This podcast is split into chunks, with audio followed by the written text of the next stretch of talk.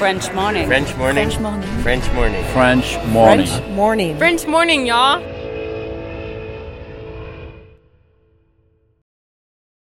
Cet épisode a reçu le soutien de la CFE. La CFE, vous connaissez?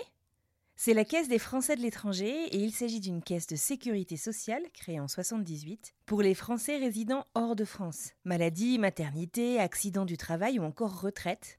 La CFE permet aux Français de l'étranger de continuer de bénéficier de la même protection sociale qu'en France, à l'étranger. Pour en profiter, il vous suffit d'adhérer à la CFE, peu importe votre situation, peu importe le pays dans lequel vous vivez ou dans lequel vous vous rendez, et bien entendu, peu importe la pathologie ou les circonstances, catastrophes naturelles, faits de guerre, etc.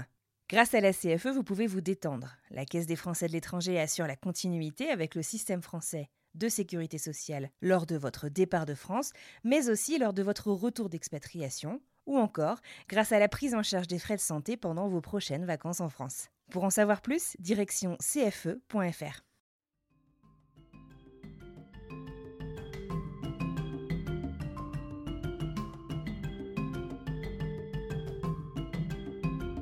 C'était assez bizarre. Je pense que ça fait ça à beaucoup de gens qui partent à l'étranger, notamment dans des pays qui sont très différents des nôtres. Mais c'est qu'il y a toujours un petit temps d'adaptation quand on revient. Se ressouvenir que l'eau est potable, redécouvrir l'eau potable par exemple. Se dire, waouh, c'est génial, je peux rincer ma brosse à dents, je peux boire de l'eau sous la douche. Et en même temps, ça, ça vient avec un constat assez fort de culpabilité Ouais. et presque de honte de se dire, bah, je vais euh, aux toilettes dans de l'eau potable, Ouais. alors que je fréquente des gens au Congo qui n'ont pas d'eau potable. Ouais. Et donc ça, c'est à jongler. Voilà, moi, ça fait, euh, ça fait maintenant plus de deux ans et demi que j'aurais passé au Congo, et il y a encore des moments où j'ai du mal avec ça.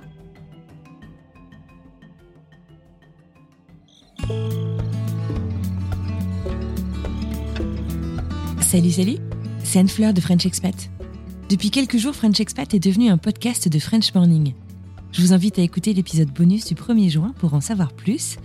En tout cas, ensemble, avec French Morning, on est très très heureux de continuer à raconter des récits forts et vrais d'expatriation et ça commence tout de suite. Aujourd'hui, je vous propose de prendre la direction de la République démocratique du Congo en compagnie de Camille. Si rien ne la prédestinait a priori à partir au Congo, son premier stage à Boma lui laisse un goût d'inachevé lorsqu'elle a dû rentrer précipitamment suite à une forte instabilité politique dans le pays.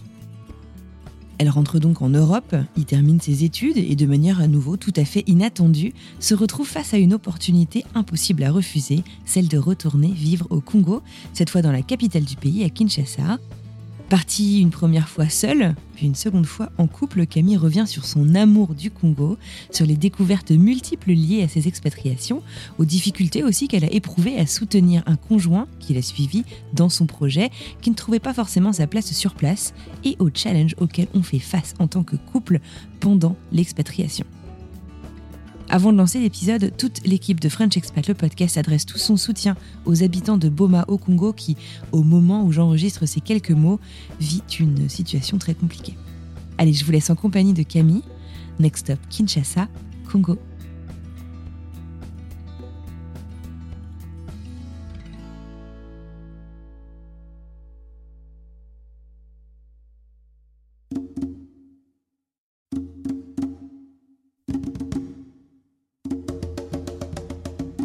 Alors, je m'appelle Camille, j'ai 26 ans. Là, je parle depuis le sud de la France, depuis les gorges du Verdon.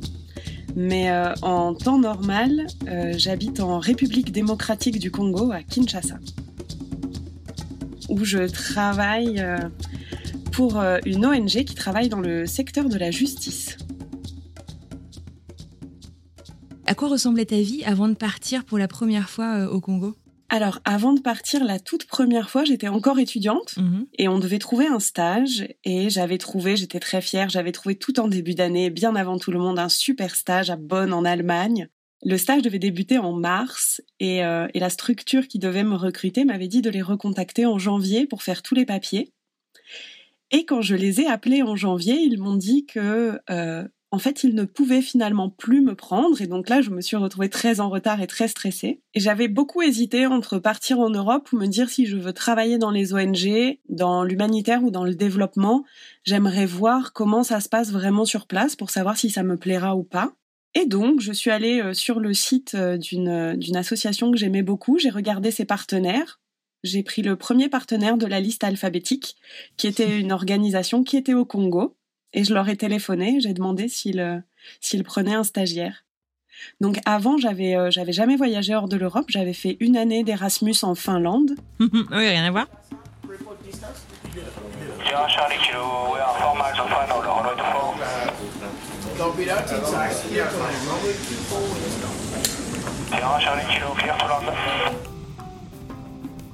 Tu trouves ce, stage, tu prends l'avion, direction euh, le Congo, tu t'attends à quoi du coup? Et comment se passe euh, l'arrivée? Enfin, tu vois, tu découvres quoi, tu ressens quoi? C'est complètement nouveau, ça doit être un peu incroyable, non? L'arrivée a été très très difficile. Ah ouais? Très difficile. Je pense que j'étais très jeune pour un voyage comme ça. Il euh, n'y a pas d'âge pour voyager, mais il faut un minimum d'accompagnement, je pense, selon les, pays dans lesquels on, va. Mhm. Et moi, je pense que j'aurais dû avoir un peu plus d'accompagnement. Donc, je suis arrivée à l'aéroport, je me suis fait arrêter par la police aux frontières, ah qui m'a gardé plus d'une heure et demie. Pourquoi? Parce que je n'avais pas, euh, je n'avais pas pris la bonne adresse pour leur donner l'adresse à l'arrivée. Comment ils le savaient? L'arrière-plan que je ne connaissais pas encore, c'était qu'en fait, ils, ils s'attendaient à ce que je paye pour que je puisse passer. Et moi, je n'ai pas compris. Donc, assez innocemment, pendant 1h30, j'ai pas labré pour expliquer tous mes problèmes d'Airbnb au Congo et le fait qu'en plus voilà, je logeais dans un Airbnb et pas dans un hôtel parce que les hôtels étaient très chers et j'avais un budget très limité à ce moment-là. D'accord. Quand je suis sortie euh, des douanes et des contrôles de passeport, il ne restait que ma valise et en fait, il y a un homme qui a pris ma valise et qui m'a dit je vous accompagne et qui est parti avec ma valise. et donc je me suis retrouvée à suivre un illustre inconnu et je me suis retrouvée au bar avec un homme qui tenait ma valise et qui me disait ça va être sympa le Congo. Et moi j'étais là, hmm, euh, j'ai mon Airbnb qui est qui m'attend, il est quand même 11 heures du soir. Est-ce que vous auriez le numéro d'une compagnie de taxi? Et là il m'a regardé, il m'a fait quoi? J'ai dit bah oui le numéro d'une compagnie de taxi. Il m'a dit mais mais on n'appelle pas les taxis ici, il n'y a pas de compagnie, les taxis ce sont des privés, tu vas dans la rue, tu lèves la main, t'arrêtes un ah, taxi. Et là j'ai fait Ah Le début ça a été compliqué.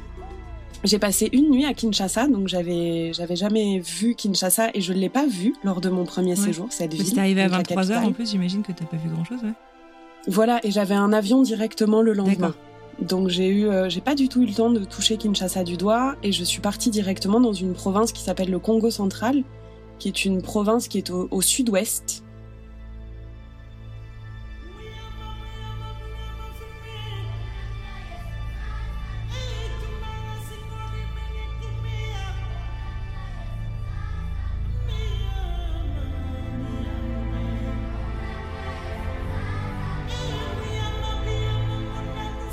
C'est très grand le Congo, je réalise pas trop euh, la taille du territoire. Oui, euh, c'est immense. Il me semble que c'est neuf fois la Belgique, donc je crois que c'est quelque chose comme quatre fois la France. Ah ouais, quand même, d'accord, ok.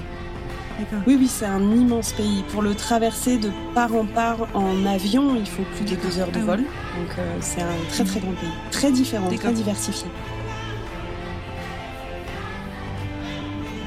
Et donc moi j'étais, c'est juste au niveau de l'équateur, la capitale, et donc moi j'étais un peu en dessous, au sud-ouest. Et là j'y suis restée trois mois et demi, quatre mois à peu près. Et c'était une toute petite ville. Euh, j'étais la seule expatriée de la ville. Je travaillais euh, dans une petite euh, organisation qui n'avait que des Congolais. Et c'était un petit peu le même domaine que ce que j'ai fait ensuite. C'était une organisation qui accompagnait les populations qui se faisaient voler mmh, leurs terres que ce soit par des entreprises ou par d'autres privés ou par le gouvernement pour faire des négociations quand il y avait des problèmes fonciers. Parce que le, petit détail au Congo qui fait toute la différence, c'est que la, propriété est ancestrale pour la plupart des gens. C'est-à-dire que dans les milieux urbains, on a des titres de propriété écrits, mais dans tous les milieux euh, ruraux, les gens possèdent la terre parce que les ancêtres possédaient la terre. Il n'y a pas de cadastre nécessairement, il n'y a pas de titre de propriété. Donc ça, ça peut causer euh, beaucoup de, mhm. beaucoup de conflits. Et donc, on travaillait là-dessus. Et là, j'y suis restée pendant, oui, trois mois et demi, quatre mois. Je pense qu'une des premières impressions, c'est le fait de ne pas passer inaperçu. Et ça, c'est quelque chose que je n'avais jamais ressenti. On est visible. Tu dis que, que tu étais la seule expat, tu veux dire par là la seule blanche? Oui, il y avait, euh, il y avait une sœur missionnaire qui était là, qui logeait euh, au couvent. Mhm. Mais sinon, oui.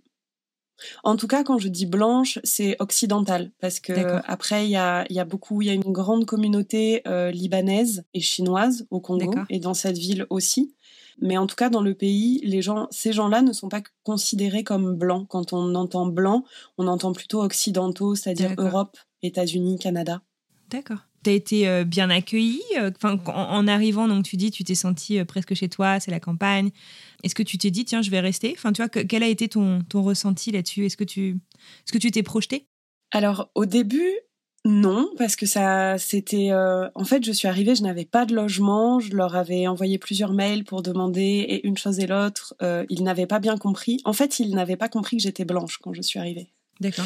Il pensait que j'étais une Congolaise qui rejoignait de la famille. Hmm. Donc euh, c'est vrai que quand je suis arrivée, que d'un seul coup, je me suis rendu compte que j'avais nulle part où loger, ah. que j'étais très très loin de chez moi, que je pouvais pas joindre mes parents parce que mon téléphone fonctionnait pas, donc il me fallait une carte SIM, tout le genre de choses auxquelles on ne pense pas quand on a toujours voyagé seulement en Union européenne.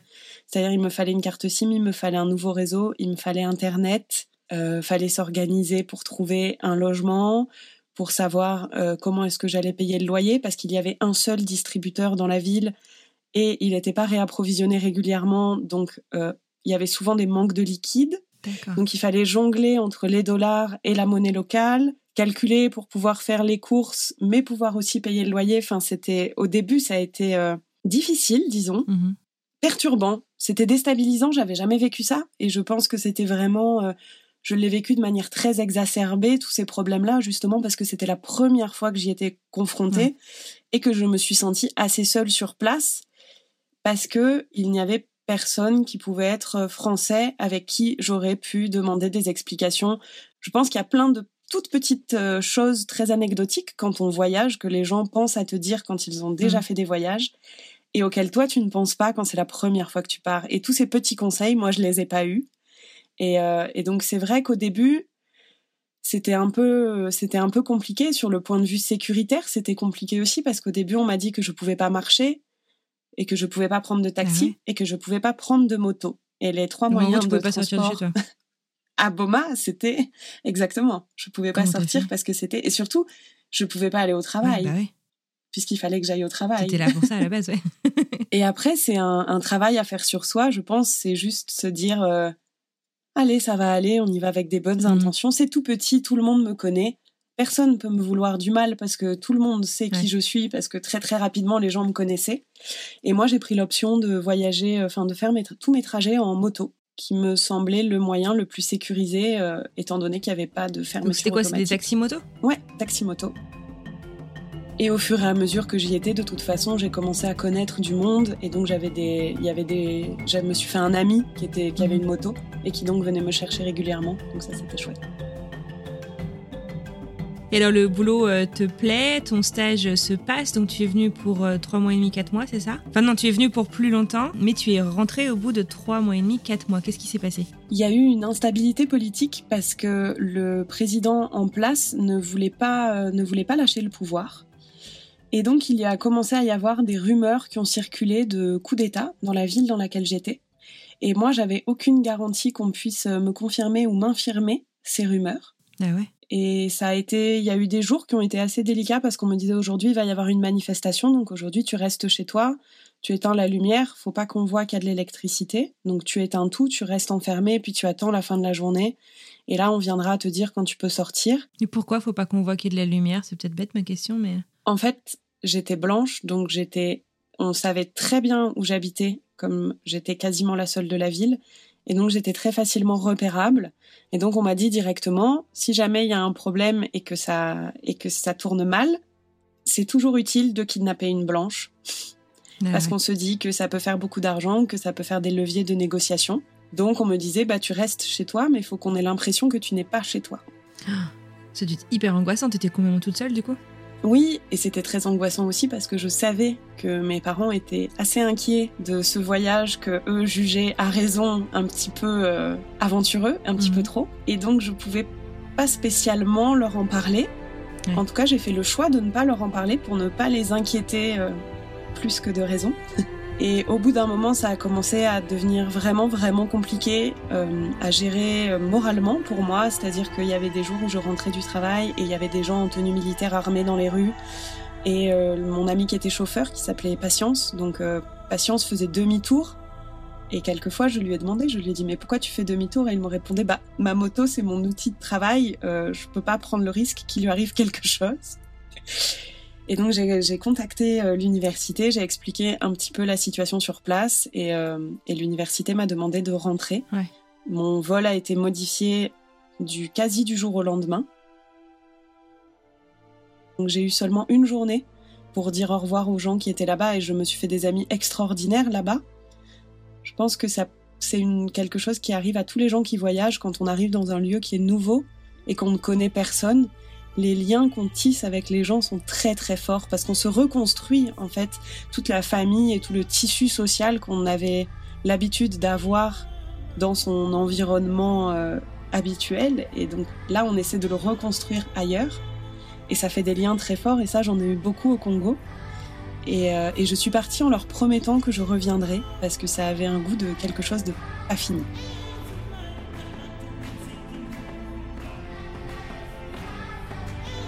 À peine le temps de réaliser ce qui se passe. Quoi. Tu t'étais rapproché aussi peut-être de l'ambassade euh, de, France euh, au Congo qui a pu t'aider ou pas du tout? Ah non, je n'y avais pas du tout pensé. C'est vraiment ça que je dis, les, réflexes, je n'avais strictement aucun réflexe. Donc c'est aussi pour ça, je pense, que je suis rentrée plus tôt. À mon avis, si je retournais maintenant exactement dans la même situation avec mon expérience, mhm. ça se passerait complètement différemment. En même temps, tu avais 22 ans, enfin voilà, tu ton premier gros voyage seul aussi, très loin. Euh, donc du coup, rapatriement, euh, instabilité politique au Congo. Après ce retour précipité au goût un peu amer, te voilà de retour en France. Tu finis ton master puisque c'était ton stage de première année de master. À quoi ressemble la suite de ton parcours? Je me mets avec mon compagnon et donc là, je reste de septembre jusqu'à fin janvier à Grenoble pour faire euh, la fin de mon master. Donc six mois de cours et ensuite il faut retrouver encore six mois de stage. À Bruxelles, chez Avocats sans frontières. Ok. Donc à Grenoble, euh, j'habitais en colocation avec ma meilleure amie et euh, mon compagnon, lui, était là très régulièrement. Il habitait quasiment à la maison, si ce n'est que c'était un tout petit appartement. Donc moi, ensuite, j'ai trouvé le stage à Bruxelles. Je suis partie à Bruxelles. Et là, on a fait de... Donc euh, moi, je suis arrivée début février jusqu'à la moitié du mois d'août à peu près. On était à Bruxelles. La Belgique, euh, sympa? Ah, c'est génial, la Belgique. C'est vrai? Ouais, j'adore la Belgique. Déjà, Bruxelles est une capitale à taille humaine. Ouais. Donc ça, c'est extrêmement agréable. Les gens sont très accueillants et très sociables. Mmh donc euh, moi j'ai beaucoup aimé. Ensuite j'ai fait Paris et c'est vrai que quand je compare les deux, euh, si je devais choisir une capitale, je choisirais Bruxelles, euh, mais haut la main. donc tu fais ces six mois, un peu plus de six mois à Bruxelles avec ton copain. Tu es donc ensuite diplômé et l'amour du Congo ou l'envie peut-être de terminer cette histoire, en tout cas de poursuivre cette histoire avortée un peu précipitamment un an plus tôt, refait surface? Ou c'est quelque chose que tu as cultivé euh, tout du long euh, depuis ton retour? Alors très sincèrement, c'est quelque chose que j'avais pas du tout cultivé. Au contraire, je pense que je suis rentrée un petit peu vexée avec le Congo. Donc j'étais énervée contre moi-même de ne pas avoir terminé. Et en même temps, ce pays avait été moralement assez compliqué à gérer. D'accord. Donc je suis rentrée en me disant que, je, que j'y retournerai, mais dans un plutôt un moyen terme qu'un court mmh. terme. D'accord. Donc avec mon compagnon, on s'est fiancé à la fin de l'été. Et euh, moi, j'ai pas trouvé de travail. Lui pouvait bouger assez facilement car il travaillait en intérim. Moi, je n'ai pas trouvé de travail sur Bruxelles. J'étais en sortie de diplôme. C'était un petit peu compliqué. En revanche, j'ai trouvé un travail à Paris. D'accord. Donc là, on a déménagé et on a fait six mois à Paris. Et en début d'année, euh, donc en début d'année 2019, out of nowhere, je me dis oh tiens, j'ai oublié de souhaiter la bonne année aux, membres de mon de l'ancienne ONG où j'étais. Donc euh, aux gens que je connaissais chez Avocats sans frontières et j'envoie à la fin du mois de janvier un mauvais texto euh, avec euh, mentionné bon nous sommes toujours en janvier. Il est toujours temps de vous souhaiter la bonne année. Donc bonne année. J'espère que toute l'équipe va bien. moi, ça va très bien. à bientôt. Plaisir de retravailler, etc. Et là, je reçois une réponse où on me dit écoute, Camille, ça tombe bien que tu nous contactes on a, euh, on essaie de recruter quelqu'un au Congo et on ne trouve personne parce qu'il y a toujours un peu d'instabilité politique, donc euh, c'est pas le pays le plus sexy à l'heure actuelle. Mm-hmm. On demande cinq ans d'expérience, on sait que tu ne les as pas, mais tu as déjà travaillé avec Avocats sans frontières et tu as déjà été au Congo. Donc si tu veux, postule, on sait jamais. Repostule, l'offre, il y a, ils avaient déjà posté l'offre une fois et le recrutement n'avait rien donné. Donc ils réengageaient le recrutement et donc ils m'ont dit, bah, postule, tu verras bien. Et c'est là que la grande question de vais-je retourner au Congo est revenue. D'accord. Donc toi, tu te dis, enfin, qu'est-ce que tu penses à ce moment-là? Tu dis, bah ouais, carrément, faut que je postule ou, est-ce que tu dis, il faut absolument que j'en parle avec mon mec ou comment ça s'est passé? J'en ai parlé directement avec lui et j'étais assez mitigée parce que c'est vrai que j'étais dans une situation où j'avais besoin de trouver du travail. Ouais. Je, je me disais mon contrat terminé, euh, mon contrat terminé en mars en fait à Paris. Donc j'avais besoin de trouver du travail, de faire de l'expérience, et c'était une offre qui était bien au-delà de toutes les attentes que j'aurais pu avoir pour un premier travail. Mhm. Puis surtout que tu avais déjà eu une expérience euh, qui s'était terminée euh, un peu plus tôt que prévu. J'imagine que tu étais plus précautionneuse du coup sur euh, comment ça allait se passer cette fois-ci.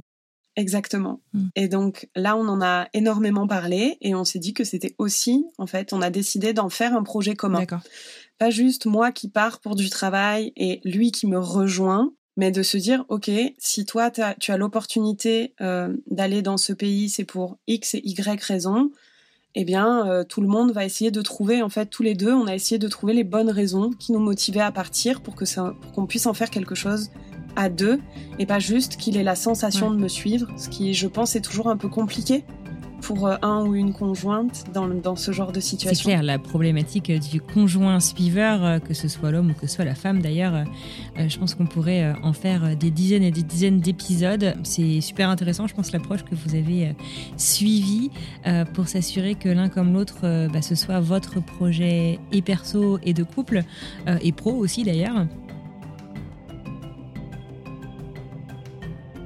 Comment est-ce que vous vous préparez du coup à ce départ euh, tous les deux? Enfin, Comment tu dis que vous voulez en faire un projet commun? Comment comment ça s'articule du coup? Alors on a beaucoup réfléchi à euh, dans quel ordre on allait partir, comment ça allait se passer sur place. Il y a un aspect financier aussi qu'il faut mentionner et qui est important.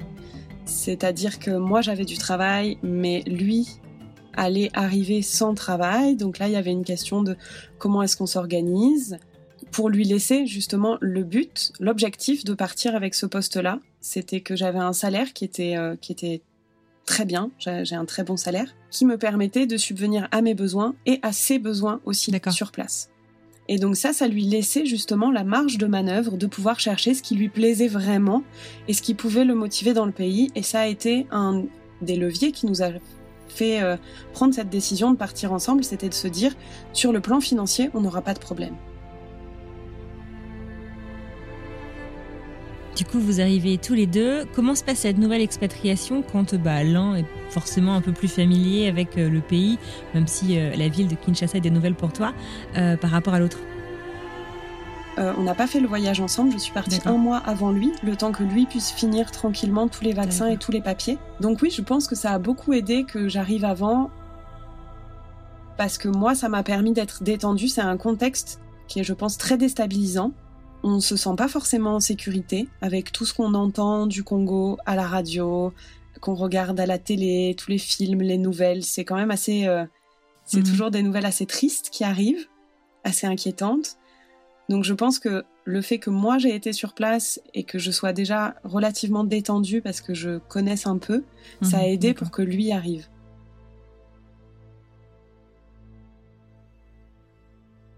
Question euh, avant que tu nous racontes du coup votre, euh, votre histoire euh, là-bas.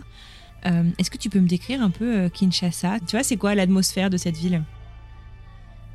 La, première chose, je trouve, qui, qui vraiment nous arrive quand on, les portes de l'aéroport s'ouvrent et qu'on sort de l'aéroport, c'est cette chaleur Ah ouais. écrasante, très humide, et une arrière-odeur.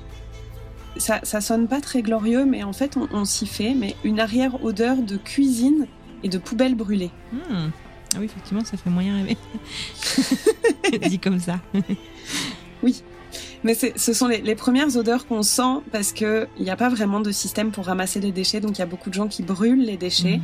Et l'aéroport étant un petit peu excentré de la ville, c'est les quartiers, ce sont les quartiers les plus populaires qui entourent l'aéroport et donc les quartiers dans lesquels on amène les déchets pour les brûler.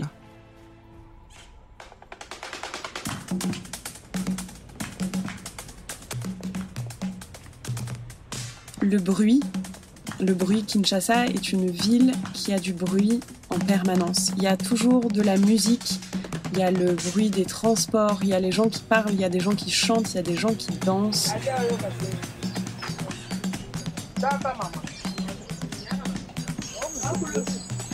Et ça, c'est extrêmement agréable. C'est quelque chose, cette ébullition, cette effervescence permanente, moi, ça me plaisait beaucoup. Ça a l'air assez joyeux en fait comme, euh, comme atmosphère. Ah oui, oui, oui. Kinshasa, c'est très joyeux. Les, les, gens, les gens sortent beaucoup, dansent beaucoup, les gens rigolent, parlent fort. Donc c'est c'est vrai que ça, c'est assez Mhm. sympathique. Énormément d'embouteillages.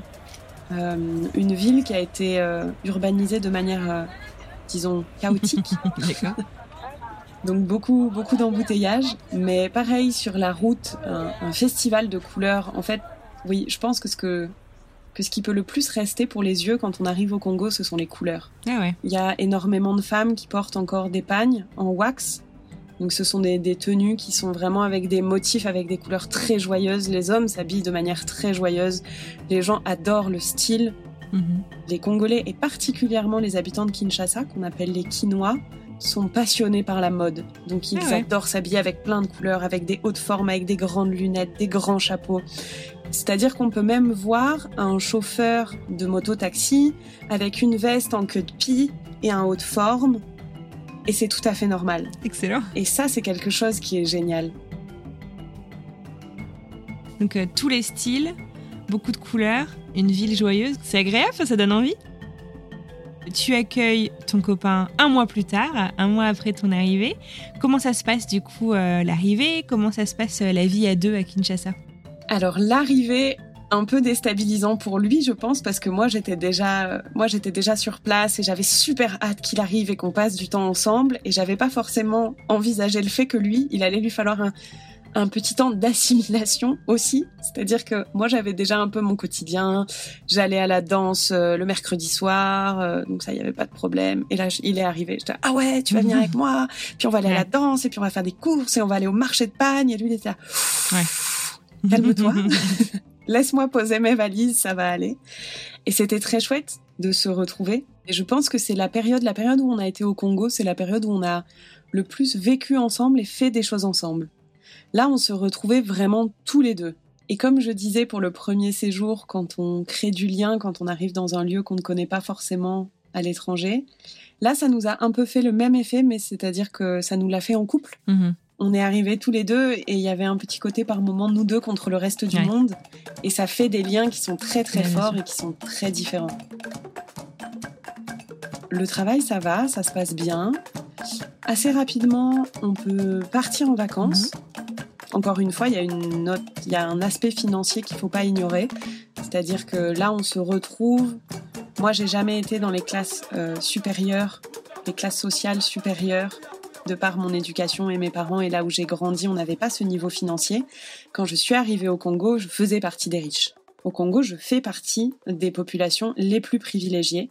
Et donc, c'est vrai qu'il y a beaucoup de choses qui sont accessibles, mais que ça fait une toute autre réalité aussi. Et donc, on a eu la chance quand même de pouvoir partir. euh, on est parti en vacances en juillet. Et là, on est allé dans un parc naturel à l'est du pays pour aller voir les derniers gorilles des montagnes.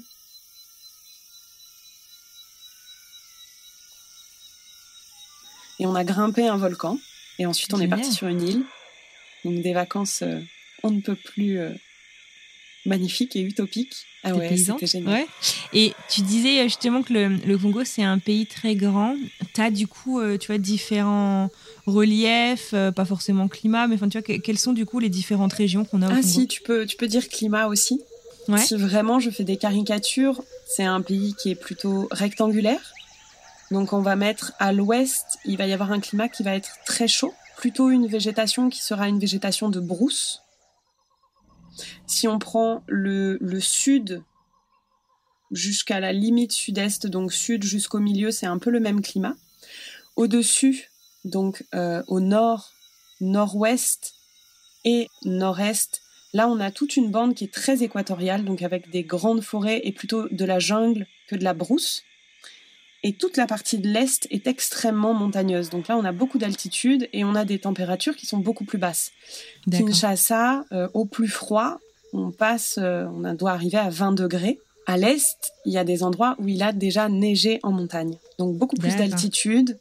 C'est-à-dire que Kinshasa est quasiment au niveau de la mer, au niveau zéro en altitude. Quand on va dans une ville qui est tout à l'Est comme Goma mhm. ou Bukavu, Là, on va déjà être à du 2000 d'altitude. Ah ouais, quand même, ok. Donc très très très varié comme paysage, mm. très différent.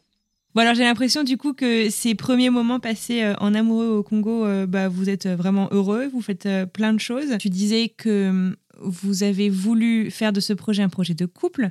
Est-ce que du coup ton copain arrive à trouver ce qu'il a envie de faire au quotidien? Alors au début, il a dit qu'il voulait prendre son temps pour euh, bien comprendre comment ça se passait sur place et trouver quelque chose qui lui plaisait vraiment. Mhm. Ensuite, il a commencé à rencontrer quelques personnes, mais assez rapidement, il s'est retrouvé dans une situation qui, je pense, n'était pas agréable et moi, j'ai pas été capable de voir comme j'avais un travail. Je ne me suis pas rendu compte, en fait, de ces problèmes-là. On avait cherché ensemble, j'avais trouvé quelques opportunités pour lui, mais qui ne lui plaisait pas vraiment. Il avait trouvé des gens avec lesquels travailler, mais au final, euh, ils ne se sont pas forcément très bien entendus ou quand ils s'entendaient bien, ça a causé des problèmes aux gens sur place. Donc si je peux donner un exemple, il travaillait euh, dans le domaine du bois, donc euh, menuiserie charpente. Il a rencontré des jeunes Congolais qui avaient une petite entreprise et qui fabriquaient des meubles mmh et qui avaient négocié avec un bar pour avoir le premier étage il y avait quelques chambres, donc euh, enfin il y avait quelques pièces, donc pour avoir les pièces au-dessus du bar pour faire l'atelier. Et en échange, quand des choses étaient cassées dans le bar, il mhm. s'engageait à refaire, à refournir les tables, les chaises, etc., euh, etc. Et quand mon compagnon est arrivé et s'est mis à travailler avec eux, le fait de voir un expatrié travailler avec eux, ils se sont dit ah ça y est, maintenant cette entreprise ils font beaucoup d'argent, ah. donc on va leur demander un ah, loyer. D'accord. Et ça, moi, avec mon travail, j'y ai jamais été confrontée. C'est-à-dire que je n'ai jamais été un problème pour les gens avec lesquels je travaillais. Ça m'arrivait. C'est hyper dur, ça. Et ça m'était arrivé dans mon premier séjour au Congo, c'est-à-dire que les amis qui étaient très souvent avec moi se retrouvaient au marché avec des prix plus élevés. Ah, c'est incroyable. Qu'ils auraient eu en temps normal parce qu'ils traînaient avec moi et qu'on partait donc du principe qui était juste d'ailleurs que j'avais un niveau euh, que j'avais beaucoup plus d'argent, sauf que eux ne bénéficiaient pas de cet argent-là. C'était moi qui en avais plus, donc c'était moi qui aurais dû payer plus cher. Eux n'auraient pas dû par ricochet voir leur prix augmenter. Et donc je pense que ça, pour lui, ça a été compliqué à, digérer. Et là, il y a eu une phase un peu plus difficile dans, notre, dans notre relation. Là, on pourrait dire que c'était ouais, septembre, octobre, où là, il y a 2019, où ça a été très compliqué parce que moi, ça fonctionnait très bien et il y avait un énorme, il y avait quand même un décalage entre sa réalité congolaise et ma réalité. Mmh C'est-à-dire que moi, le travail, ça allait. C'est une ville où je vais évoquer rapidement les aspects négatifs, mais il y a énormément de pauvreté. Mmh Donc il y a énormément d'enfants qui sont dans les rues, euh, qui s'accrochent aux voitures pour demander de l'argent, donc des enfants qui sont en très bas mmh âge. Et moi, mentalement, j'arrivais à le tenir parce que je faisais un travail qui avait du sens. Et je pense que pour lui, de se retrouver sans rien, de voir que quand il se faisait des amis avec lesquels il travaillait, ça leur causait des problèmes, et qu'en plus, il y avait toute cette pauvreté qui était, euh, qui est par moments irregardable, c'est-à-dire qu'on se réveille la nuit, on a envie de pleurer, on a des boules au ventre, on en fait des insomnies. Il y a, il y a des choses qui sont très dures à gérer dans ce pays-là. Là, ça faisait trop parce qu'il n'avait, entre guillemets, plus que moi comme raison de rester. Lui ne voulait pas rentrer parce que il avait l'impression, et il me l'a dit à plusieurs reprises, que comme moi j'étais bien au Congo, s'il rentrait, et qu'on entamait une relation à distance, ça signerait l'arrêt de notre couple. Et lui ne voulait pas. D'accord. On en a beaucoup parlé. En fait, il a dit non, mais ça va aller, euh, je vais rencontrer des nouvelles personnes. Donc là, on a recommencé à chercher un peu des gens, à chercher un peu d'autres assos, etc., etc. Et là, il s'est un peu relancé. Il a retrouvé de l'espoir. Mhm. Et il a retrouvé l'espoir au moment où Avocats sans frontières m'a proposé de prolonger mon contrat. J'avais eu un premier contrat de neuf mois, de Mhm. mars à décembre. Début novembre, euh, Avocats sans frontières m'a proposé de re-signer pour une année complète. D'accord. Donc là, on en a reparlé tous les deux, très longuement. Et lui m'a dit, oui, oui, oui, là, je commence à avoir un petit peu des perspectives. Je pense qu'il y a des choses qui vont pouvoir se débloquer. Et donc, on est tombé d'accord pour qu'il rentre en France avant moi pour pouvoir profiter de sa famille. J'ai resigné. On a décidé de rester et lui est rentré au début du mois de décembre. Et moi, je l'ai rejoint deux, trois semaines plus tard à peu près. C'était assez bizarre. Je pense que ça fait ça à beaucoup de gens qui partent à l'étranger notamment dans des pays qui sont très différents des nôtres, mais c'est qu'il y a toujours un petit temps d'adaptation quand on revient. Se ressouvenir que l'eau est potable, redécouvrir l'eau potable, par exemple. Se dire, waouh, c'est génial, je peux rincer ma brosse à Mhm. dents, je peux boire de l'eau sous la douche, et en même temps, ça, ça vient avec un constat assez fort de culpabilité et presque de honte de se dire, bah, je vais euh, aux toilettes dans de l'eau potable, alors que je fréquente des gens au Congo Qui n'ont pas accès à ça. qui n'ont pas d'eau potable. Et donc ça, c'est à jongler. Voilà, moi, ça fait, euh, ça fait maintenant plus de deux ans et demi que j'aurais passé au Mhm. Congo. Et il y a encore des moments où j'ai du mal avec ça. Il y a encore des moments où ces réalités-là me rattrapent. Mais on s'y fait. Mais là, quand on est rentré, je pense qu'on était tous les deux un peu dans cette phase de bon, qu'est-ce qu'on raconte à la famille aussi? Qu'est-ce qu'on dit aux gens? Est-ce qu'on dit que tout se passe bien, que tout est parfait et qu'on fait croire qu'on vit dans un safari permanent au milieu des girafes et des éléphants? Parce que c'est aussi une partie des clichés qu'ont Ouais. les gens, il faut le dire. Ou est-ce qu'on dit que c'est compliqué, qu'on a du mal à trouver notre équilibre Et là, on prend le risque d'inquiéter les gens plus que ce qu'ils le sont déjà. C'est-à-dire que moi, mes parents étaient encore au 36e dessous et ses parents à lui, n'en Ouais. parlons pas. Sa, sa maman, euh, sa maman était très stressée. Et puis c'est aussi un pays, on ne se rend pas compte à quel point c'est grand. Et donc il y a eu une très grosse épidémie d'Ebola au moment où on était au Congo. Ouais, ouais, l'angoisse pour la famille, j'imagine. Et Ebola était à l'est, mais effectivement, euh, le- les familles nous ont contactés en disant mais mais il y a Ebola et vous n'êtes pas rapatriés. Et on expliquait, on disait mais c'est un peu comme si euh, aujourd'hui euh, il y avait un problème au fin fond de, de la Pologne ou même au fin fond de l'Ukraine. Tu quitterais pas la. France. Ben là, en termes de taille, on est un peu sur la même échelle. Mais c'est difficile à envisager mentalement parce qu'en plus, ça reste le même pays et c'est tout ce qu'on envoie aux informations.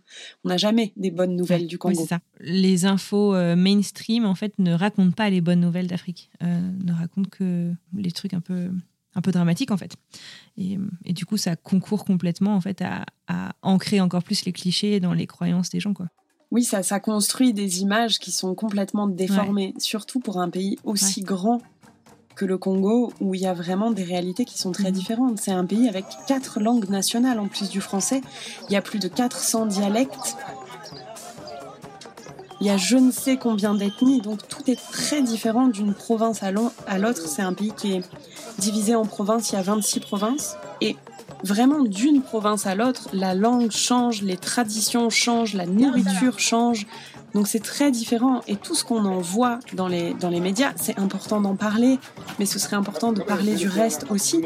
Tout ce qu'on voit, c'est euh, l'exploitation irresponsable des minerais au Congo, le travail des enfants dans les mines, les entreprises qui font n'importe quoi et tous les groupes armés, euh, les violences, les viols de masse, etc. etc. C'est très important de le médiatiser. Mais il y a aussi plein d'autres choses et plein d'initiatives très belles dans ce pays qui pourraient redonner espoir et qui, pour moi, vaudrait la peine qu'on en parle. Donc il fallait jongler avec ça auprès de la famille, avoir un petit peu ce discours, Mhm. trouver un équilibre. Et puis ça faisait un mois qu'on s'était pas vu alors qu'on était fusionnels quand on était au Congo. Et là, on n'a pas vraiment pu se retrouver tous les deux. Directement, on s'est Ouais. retrouvés en famille.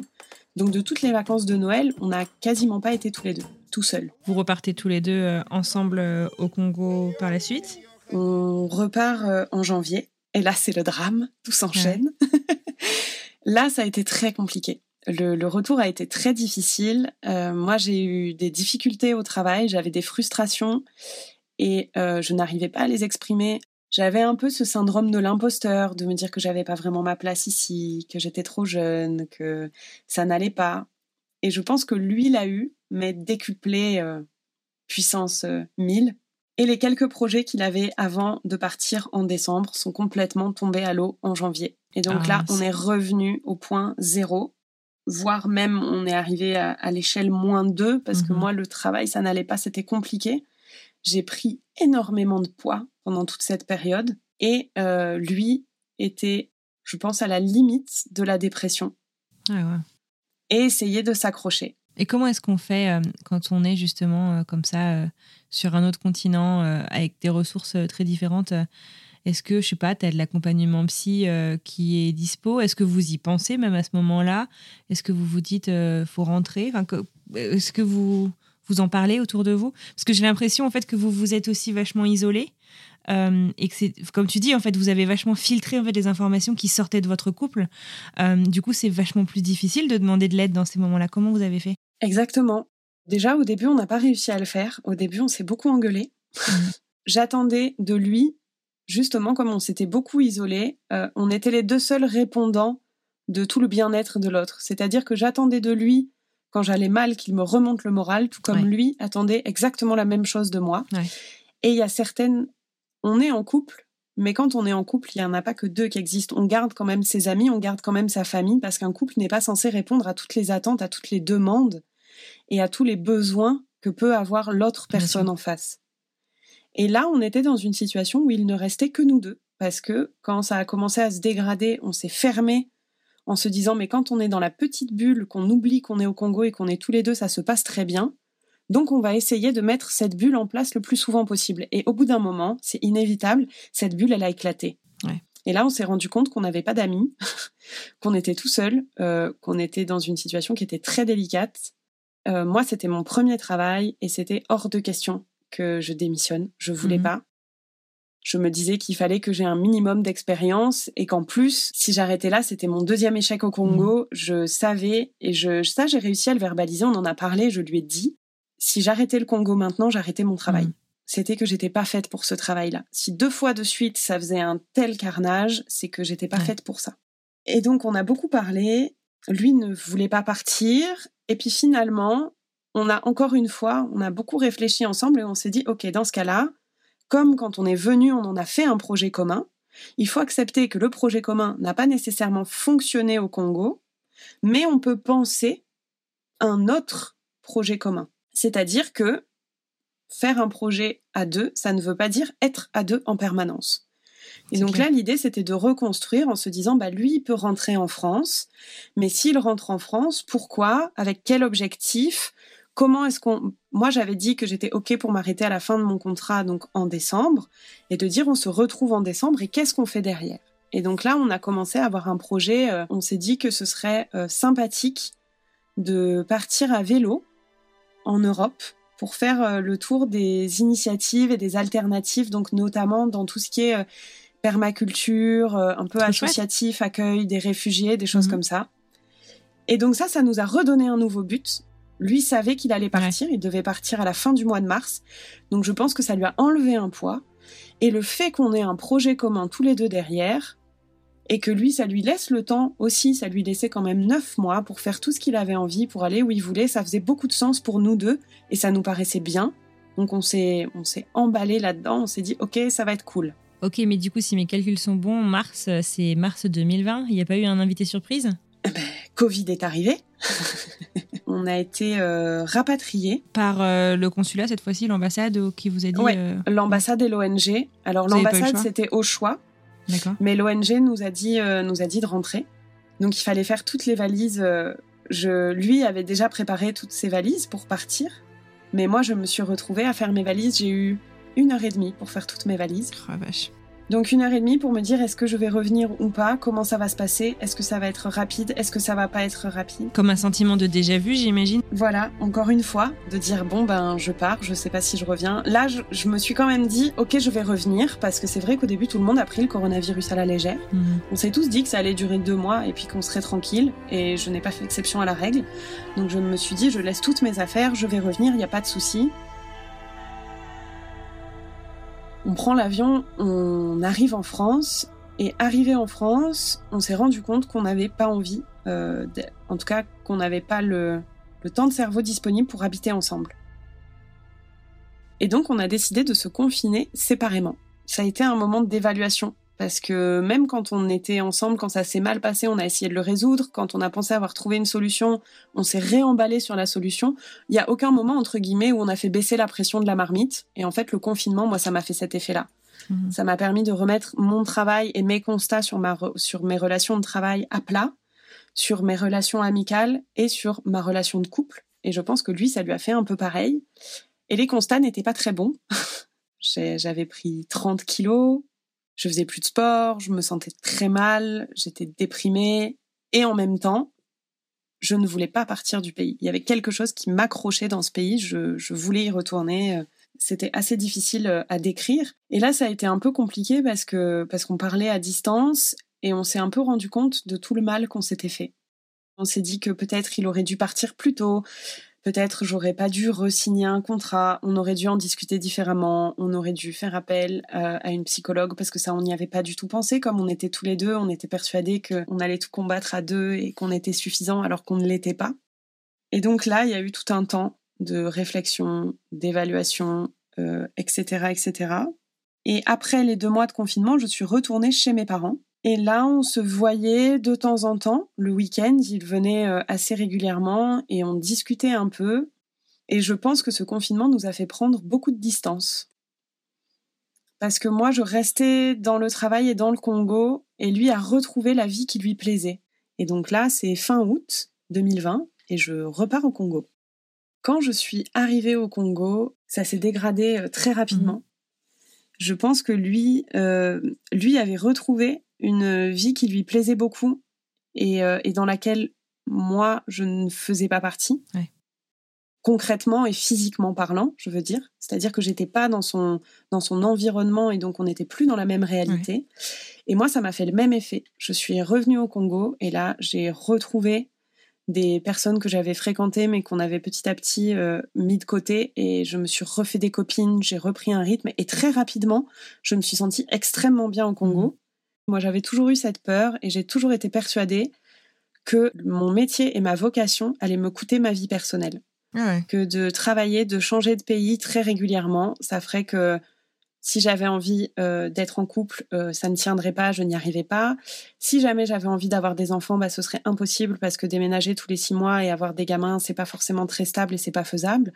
Alors qu'il y a plein d'exemples qui sont faisables, mais moi j'avais cette image-là que, j'allais me faire des amis et puis que six mois plus tard, j'allais changer de pays et qu'il allait falloir tout recommencer. Et donc, moi, j'ai un peu tout ça qui m'a ressauté à la gueule et je me suis dit, bah, peut-être qu'avec ce métier-là, en fait, je suis mieux toute seule parce que j'arrive à en profiter et que donc, il faut que je fasse un choix entre mon avenir professionnel et mon avenir personnel.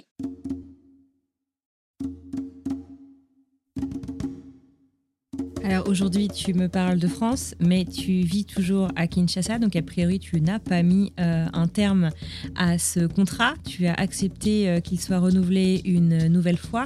Vous n'êtes plus ensemble. Est-ce que tu peux me raconter justement comment est-ce que vous êtes euh, arrivé à vous quitter sereinement? Moi, je racontais ma réalité, et puis lui racontait la sienne, et on n'avait pas forcément d'interaction sur nos réalités respectives, on racontait juste notre histoire et notre quotidien. Et euh, moi, je suis partie en mission dans une province où Avocats sans frontières n'était jamais allé, où on ouvrait des activités. Et il est advenu, euh, je passerai les détails, que j'ai euh, attrapé le Covid oh, là-bas. Et que je me suis retrouvée enfermée dans un camp, en brousse, ah pendant 14 jours. Oh. T'as été, as été prise en charge correctement et tout Ou comment ça s'est passé? Oh, non, ça a été un vrai carnage. Euh, l'ambassade a essayé de négocier pour nous faire sortir, mais c'était infaisable. Un, rapatriement sanitaire aurait été beaucoup trop compliqué. j'étais avec mes collègues, mais il y avait que des hommes et euh, j'étais encore une fois la seule blanche dans un camp entouré de barbelés. Euh, j'habitais dans une tente dont les parois euh, n'étaient pas étanches. Mmh. Donc ma tente était pleine de rats. Oh, en plus de ça, les parois n'étaient pas opaques et le camp était éclairé 24 heures sur 24. Donc j'ai eu l'impression de me retrouver dans la pire des téléréalités où tu sais, tu n'as plus d'heure parce que mon téléphone m'avait lâché. Oh donc je n'avais plus d'heure. Il y avait du soleil 24 heures sur 24. Je comprenais plus rien. Il y avait des rats qui baladaient dans la chambre. Enfin bref, un carnage. Et à ce moment-là, j'ai essayé de lui en parler. Et euh, lui était dans une phase où ça allait hyper bien dans sa vie. Il était sur un projet trop cool et euh, je n'arrivais pas à être contente pour lui. Parce qu'assez égoïstement, je pense que j'aurais voulu qu'il soit méga inquiet, qu'il soit euh, plié en boule dans un coin de sa chambre à se dire oh là là mon Dieu, je vais aller la chercher. Et en même temps, je m'en voulais beaucoup de ressentir ça parce que j'étais heureuse de me dire qu'il était content. Et lui, à l'inverse, en tout cas c'est la sensation que j'en ai eue, n'a pas réussi à s'inquiéter pour moi. Ah ouais, un besoin de, de se faire rassurer, un, quand même un besoin de soutien qui là, pour, la, pour le coup, n'était pas du tout mhm. répondu et qui m'a profondément vexée. C'est-à-dire que quand je racontais les trucs qui, qui allaient le plus mal, je recevais un non mais ça va aller, euh, moi je te connais, t'es quelqu'un de fort, tu vas passer par-dessus, tiens regarde, je t'envoie des fleurs. Et je comprends maintenant l'intention.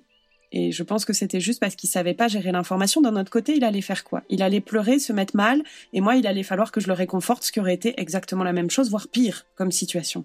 Donc, il essayait à la, dans, à sa hauteur, à son échelle, de me proposer des trucs pour sourire un peu, mais ça, je l'ai pas du tout vu. Et je suis rentrée, euh, quand je suis sortie du camp, je suis rentrée, je n'ai pas spécialement envoyé de message, et il m'a pas spécialement envoyé de message non plus on s'est rendu compte qu'on on, se parlait, mais on ne s'écoutait plus, et qu'on avait de telles différences qu'on ne voyait pas comment euh, on allait pouvoir les exactement ce qu'on disait tout à l'heure, où l'intersection mhm. allait avoir lieu. Là, ça n'avait ça n'avait plus aucun sens en fait. Moi, j'avais l'impression de d'avoir euh, une espèce de schizophrénie où j'avais toute ma vie au Congo et toute ma réalité au Congo et qu'à côté de ça, il fallait que je garde dans un petit coin de ma tête cette réalité complètement alternative avec quelqu'un qui me racontait des choses qui étaient maintenant à mille lieues de ce que je vivais au quotidien, qui en plus n'avait pas aimé ce que je vivais au quotidien où moi je m'y sentais bien. Ah, c'est irréconciliable en fait. On a deux personnalités qui sont irréconciliables.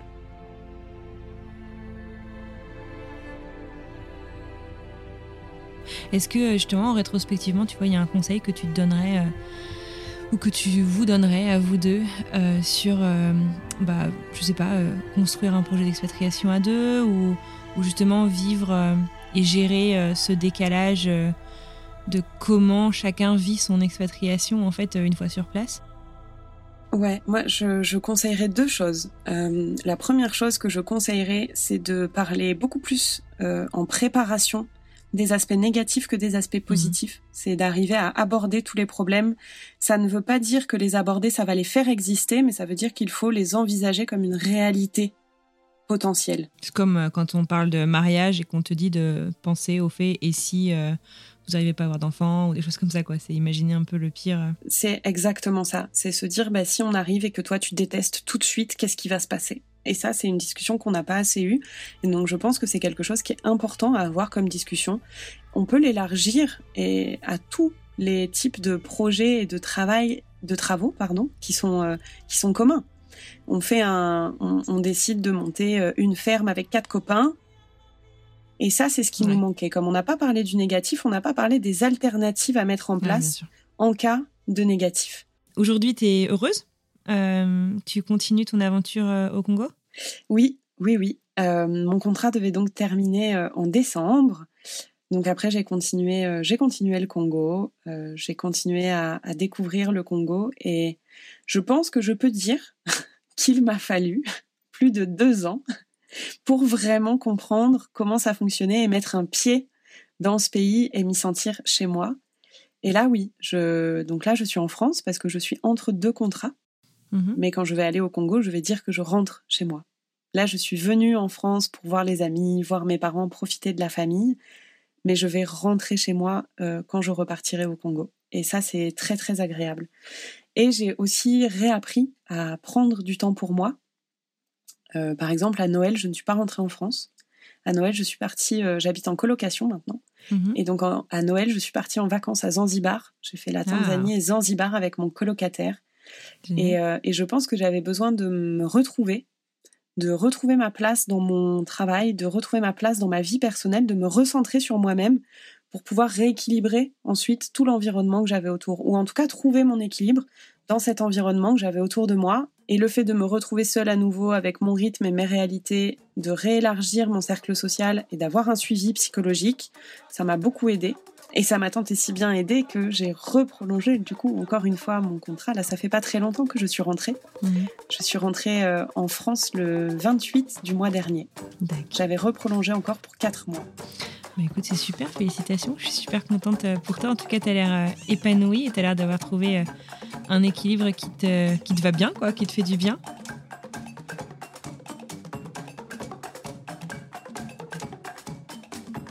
Alors sans transition, tu le sais peut-être, la question signature de French Expat à la fin de chaque épisode, c'est qu'on aime découvrir ton lieu du coup d'expatriation bah, via tes expériences. Donc, je ne sais pas si tu as un lieu euh, à nous suggérer, un plat à goûter, quelque chose à sentir, quelque chose vraiment à voir, à vivre, qu'on ne retrouve pas forcément dans les livres.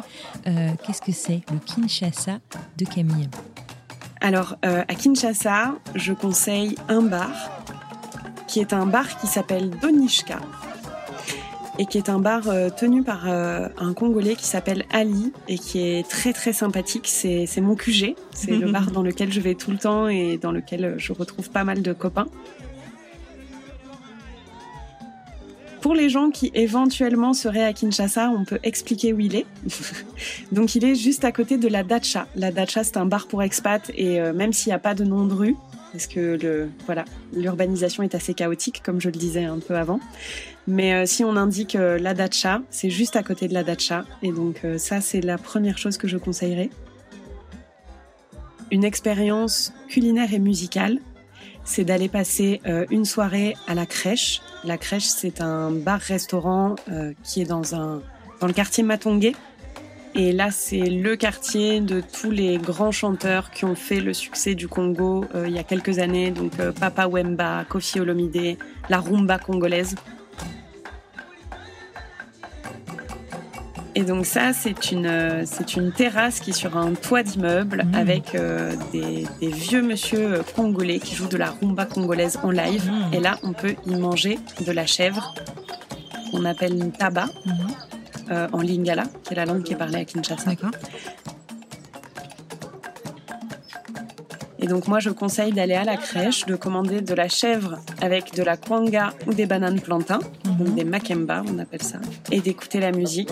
Et euh, pour ceux qui boivent de l'alcool, euh, je conseille de prendre une koi ou une tembo, qui sont deux bières, mhm. qui sont très très chouettes.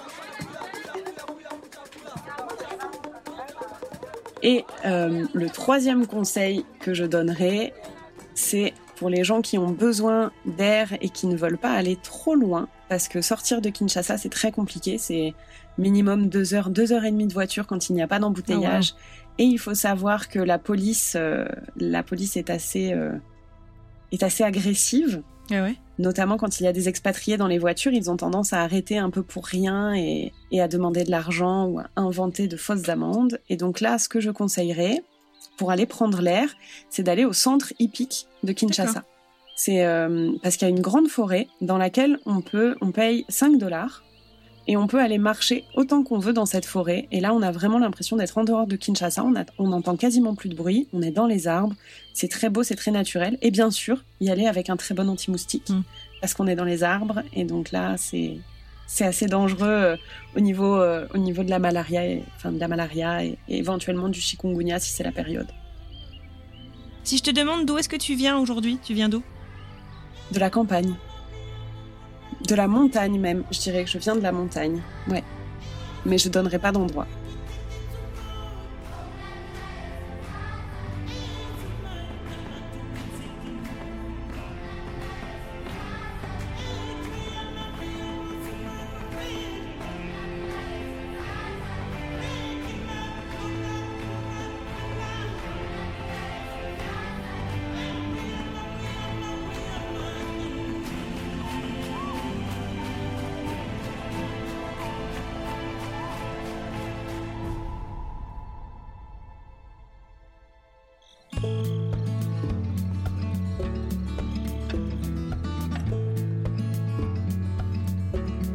Et voilà, c'est terminé pour aujourd'hui. Un immense merci à Camille d'avoir passé ce moment avec moi et pour toute sa transparence et sa générosité dans ce partage.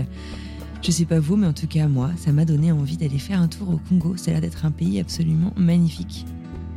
Si vous souhaitez en savoir plus, échanger avec la communauté autour de cet épisode et puis peut-être en discuter avec Camille, direction les réseaux sociaux où on est un peu partout sur Twitter, Facebook, Instagram et même LinkedIn. Retrouvez la vignette de l'épisode et venez commenter directement sous le post. De mon côté, je me permets de vous demander un tout petit service qui devrait vous prendre une demi-seconde. Abonnez-vous sur la plateforme euh, que vous utilisez là tout de suite pour nous écouter, que ce soit, je sais pas, euh, Spotify, Apple, Deezer, Google Podcast et tous les autres, Castbox, Podcast Addict.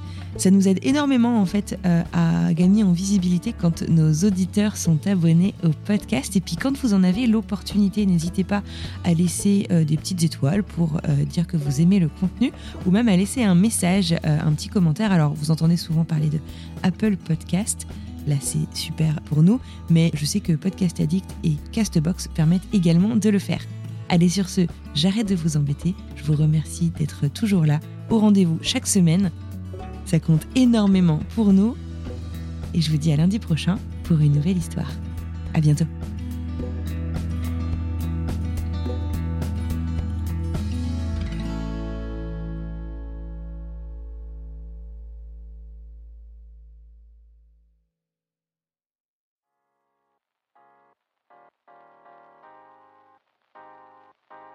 Vous venez d'écouter un podcast réalisé par moi-même, Anne-Fleur Andrely, mixé et habillé par Alice Krief et produit par French Morning. French Expat n'est pas le seul podcast de French Morning. Pour retrouver tous les podcasts du groupe, rendez-vous sur frenchmorning.com slash podcast. À bientôt!